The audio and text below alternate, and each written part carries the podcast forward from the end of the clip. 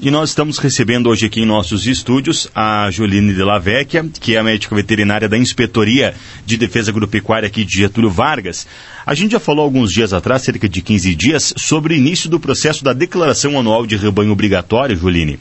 E agora, a, as inspetorias e os postos nos municípios já estão elaborando seus cronogramas de declaração, então o produtor precisa ficar atento neste momento para saber em qual período ele deve fazer a sua declaração anual de rebanho e ficar atento a alguns detalhes detalhes específicos que a declaração exige a partir deste ano, não é? Bom dia. Bom dia, Bruno. Bom dia a todos os ouvintes da Rádio Federal. A gente agradece novamente né, o espaço cedido aqui para a divulgação dos avisos e informações da inspetoria. Então, como já vem sendo falado, desde o dia 1 de junho até 31 de outubro é o período total para os produtores poderem fazer as declarações anuais de rebanho. E conforme o Bruno comentou, aqui em Getúlio Vargas e nos municípios vizinhos, nós não por uma exigência, né, mas para uma organização interna nossa, fizemos um cronograma para que as linhas, né, as localidades mais populosas, com mais propriedades e mais produtores, tenham uh, um atendimento prioritário nesse início da declaração. Não quer dizer que os produtores das outras localidades, que não são essas que estão sendo chamadas agora no início, não possam comparecer à inspetorias e aos municípios para fazerem a declaração, né? A gente só fez dessa forma para organizar e otimizar o tempo para que essas uh, localidades com mais propriedades e mais produtores rurais cadastrados tenham um, um momento mais uh, com mais prioridade para ser atendido. Tu me falava na última entrevista, Joline, que a a declaração, a partir de agora, ela demanda um pouco mais de tempo, ela é um pouco mais é, completa, vamos chamar assim. E por isso, então, este cronograma justamente para organizar, e que até mesmo o produtor não perder muito tempo, ficando na inspetoria, aguardando de repente uma fila, né? Então, assim, fica mais. Eh, a logística fica mais, mais correta, não é? Isso, exatamente, Bruno. A declaração desse ano a gente já vem frisando que ela está muito mais completa para que o nosso sistema tenha registros das características da propriedade e da, das espécies que são criadas uh, dentro de cada propriedade. Então, a gente atenta ao produtor para que venha com um pouco mais de tempo do que estava acostumado para fazer a declaração, porque realmente ela é um pouco mais detalhada e por isso mais demorada. A gente faz muito mais perguntas para o produtor, né, nos dá informações específicas das suas espécies e da sua característica da estrutura da propriedade. O que a gente tem visto já nesse início, né, foram aí nem 20 dias de declaração, mas a gente já percebeu é que tem muito saldo animal desatualizado. O que, que quer dizer isso? Que há muitos anos o produtor vem repetindo a informação que ele quer fazer a declaração e, entre aspas, declaro aí que o que tem no saldo é o que eu realmente tenho na propriedade sem atualizar as idades dos animais, sem atualizar o que teve dentro da sua propriedade com relação a mortes, nascimentos, consumos próprios dos animais.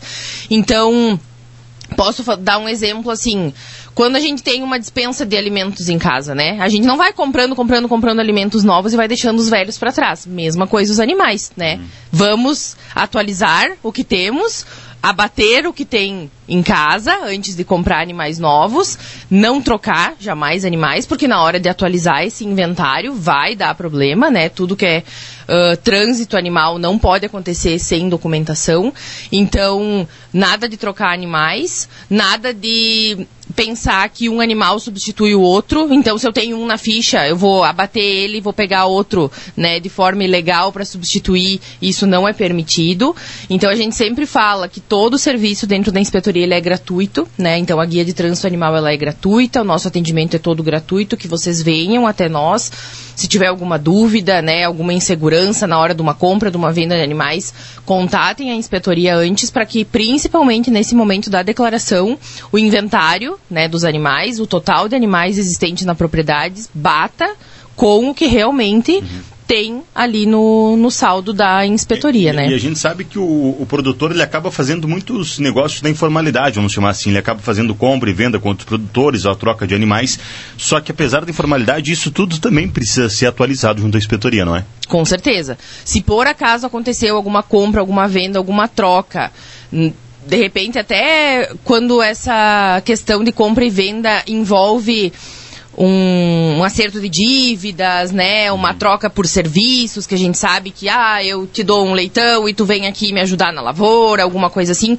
Venham até a inspetoria antes que essa irregularidade ela aumente, né? Que ela envolva mais animais. Uhum. Que a gente regulariza da melhor forma possível, desde que as pessoas nos tragam as informações francas, né? E claras, para que a gente consiga uh, combater o o aumento dessa irregularidade e que fique minimizado aí a, a poucos é, animais. O que a declaração tem de diferente a partir de agora que não tinha anos anteriores? Por que, que ela está mais completa?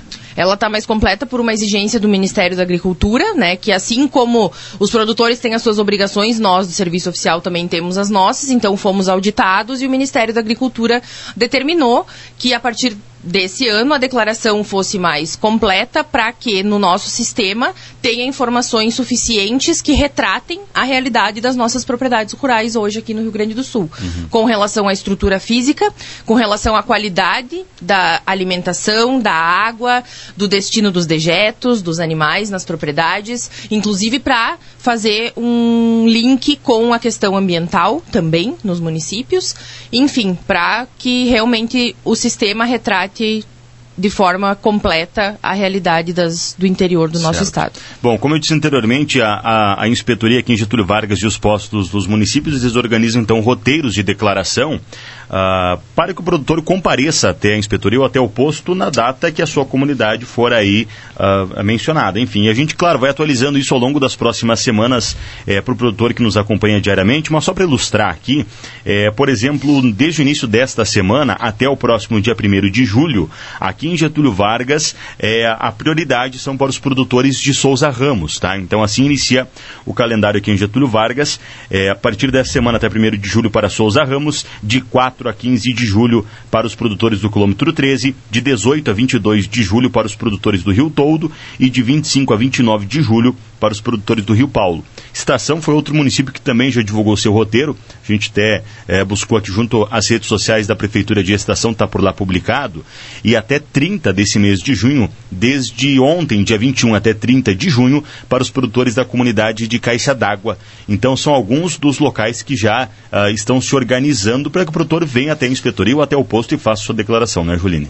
É isso, exatamente. Como a gente falou, é prioridade essas linhas, mas qualquer produtor pode comparecer às inspetorias e aos postos dentro do horário de atendimento do expediente para fazer a sua declaração e outras, outros serviços que uhum. sejam necessários. Celine, ah, chegou um questionamento de um ouvinte que é importante a gente uh, entrar nesse assunto porque o produtor precisa declarar todos os animais que ele tem em sua propriedade, inclusive os pets, né, cães, gatos, animais dentro de casa, por exemplo, e para o produtor que tem açude, tem criação de peixes, como é que ele faz essa declaração? A declaração de todas as espécies existentes na propriedade, ela funciona da mesma forma, uhum. né? Os produtores normalmente iniciam a produção de peixes só para o seu consumo e o que a gente tem visto nos últimos dois, três anos, posso dizer assim, é que a produção comercial tem se intensificado bastante. Sim. Então, o produtor que começa comprando alevinos via Emater, normalmente, Secretaria Municipal da Agricultura, só para o seu consumo ali, para uma pesca de final de semana com a família, né, nos seus açudes, ele às vezes acaba caindo na graça de produzir comercialmente e aumenta essa produção, uhum. né? Então o produtor declara quantos açudes, quantos tanques ele tem na propriedade, um, uma quantidade estimada, né, de alevinos alojados ou de animais já adultos que tem nesses açudes, e a partir disso, se ele tem a intenção de virar um produtor comercial, ou seja, produzir adultos, né, peixes adultos para posteriormente enviar para o abate num abatedouro de pescados, ele vai ter que começar a comprar esses animais com documento de trânsito, assim como todas as outras espécies. Uhum. Né? Então ele compra animais de uma unidade produtora de alevinos com a GTA, aloja nos seus tanques e na hora de vender para o abatedouro faz uma guia de trânsito de abate desses pescados para o tá. destino final. Então, na declaração, ele vai, uh, ele vai informar o número de alevinos comprados, por exemplo, no primeiro momento. Isso, e o número de tanques, né, para a gente caracterizar que naquela propriedade do seu fulano, ele tem tantos tanques, ele tem tanta capacidade estimada de alojamento e a partir disso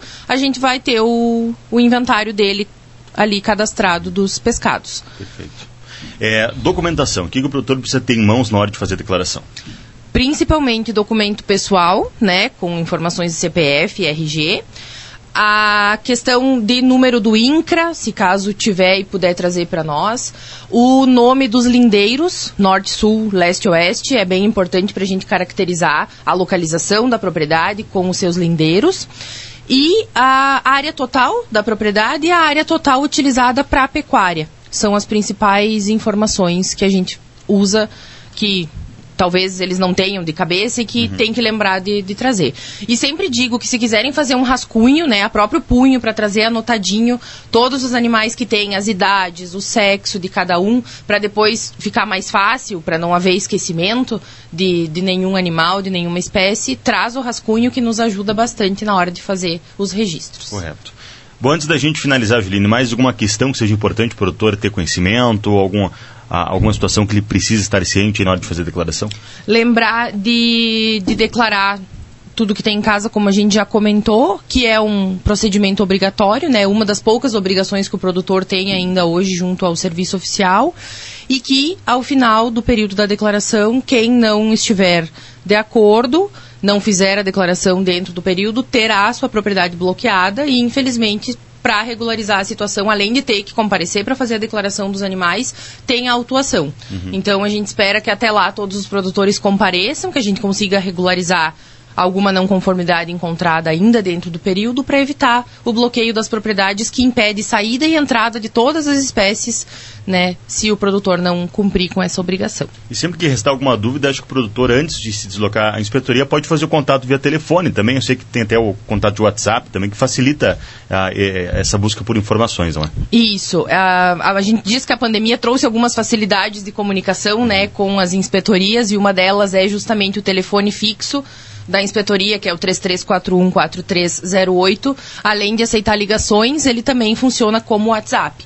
A gente só pede para que, se caso ligue, ligue no telefone fixo através da ligação convencional. Que o telefone do WhatsApp a gente consegue utilizar só para responder mensagens, porque o sinal de internet ali não é muito legal, então a gente não consegue atender ligação uhum. por WhatsApp. Mas mensagens a gente atende e responde assim que possível, dentro do nosso horário do expediente.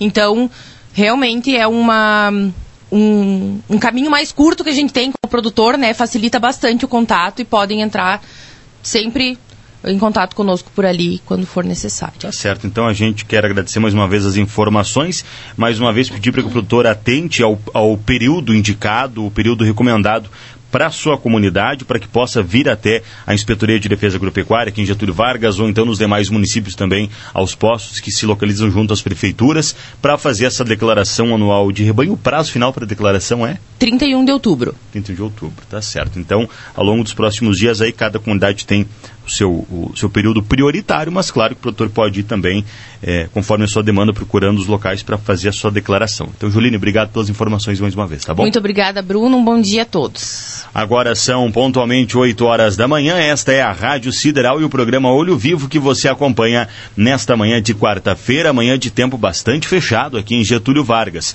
O nosso programa tem um oferecimento do Cicred, Karpinski e Sul Brasil, Ótica Estilo, Unimed, Rea Solar, Camotim Campeiro, Augustin Companhia, Erecapas, Hora Unique e Clínica Humaniza. Depois do correspondente gaúcho, a gente retorna por aqui trazendo informações do setor de segurança pública, repercutindo o esporte, tem título conquistado aqui pelas meninas do Ideal Fêmea. A gente vai falar um pouquinho sobre isso na segunda parte do programa também.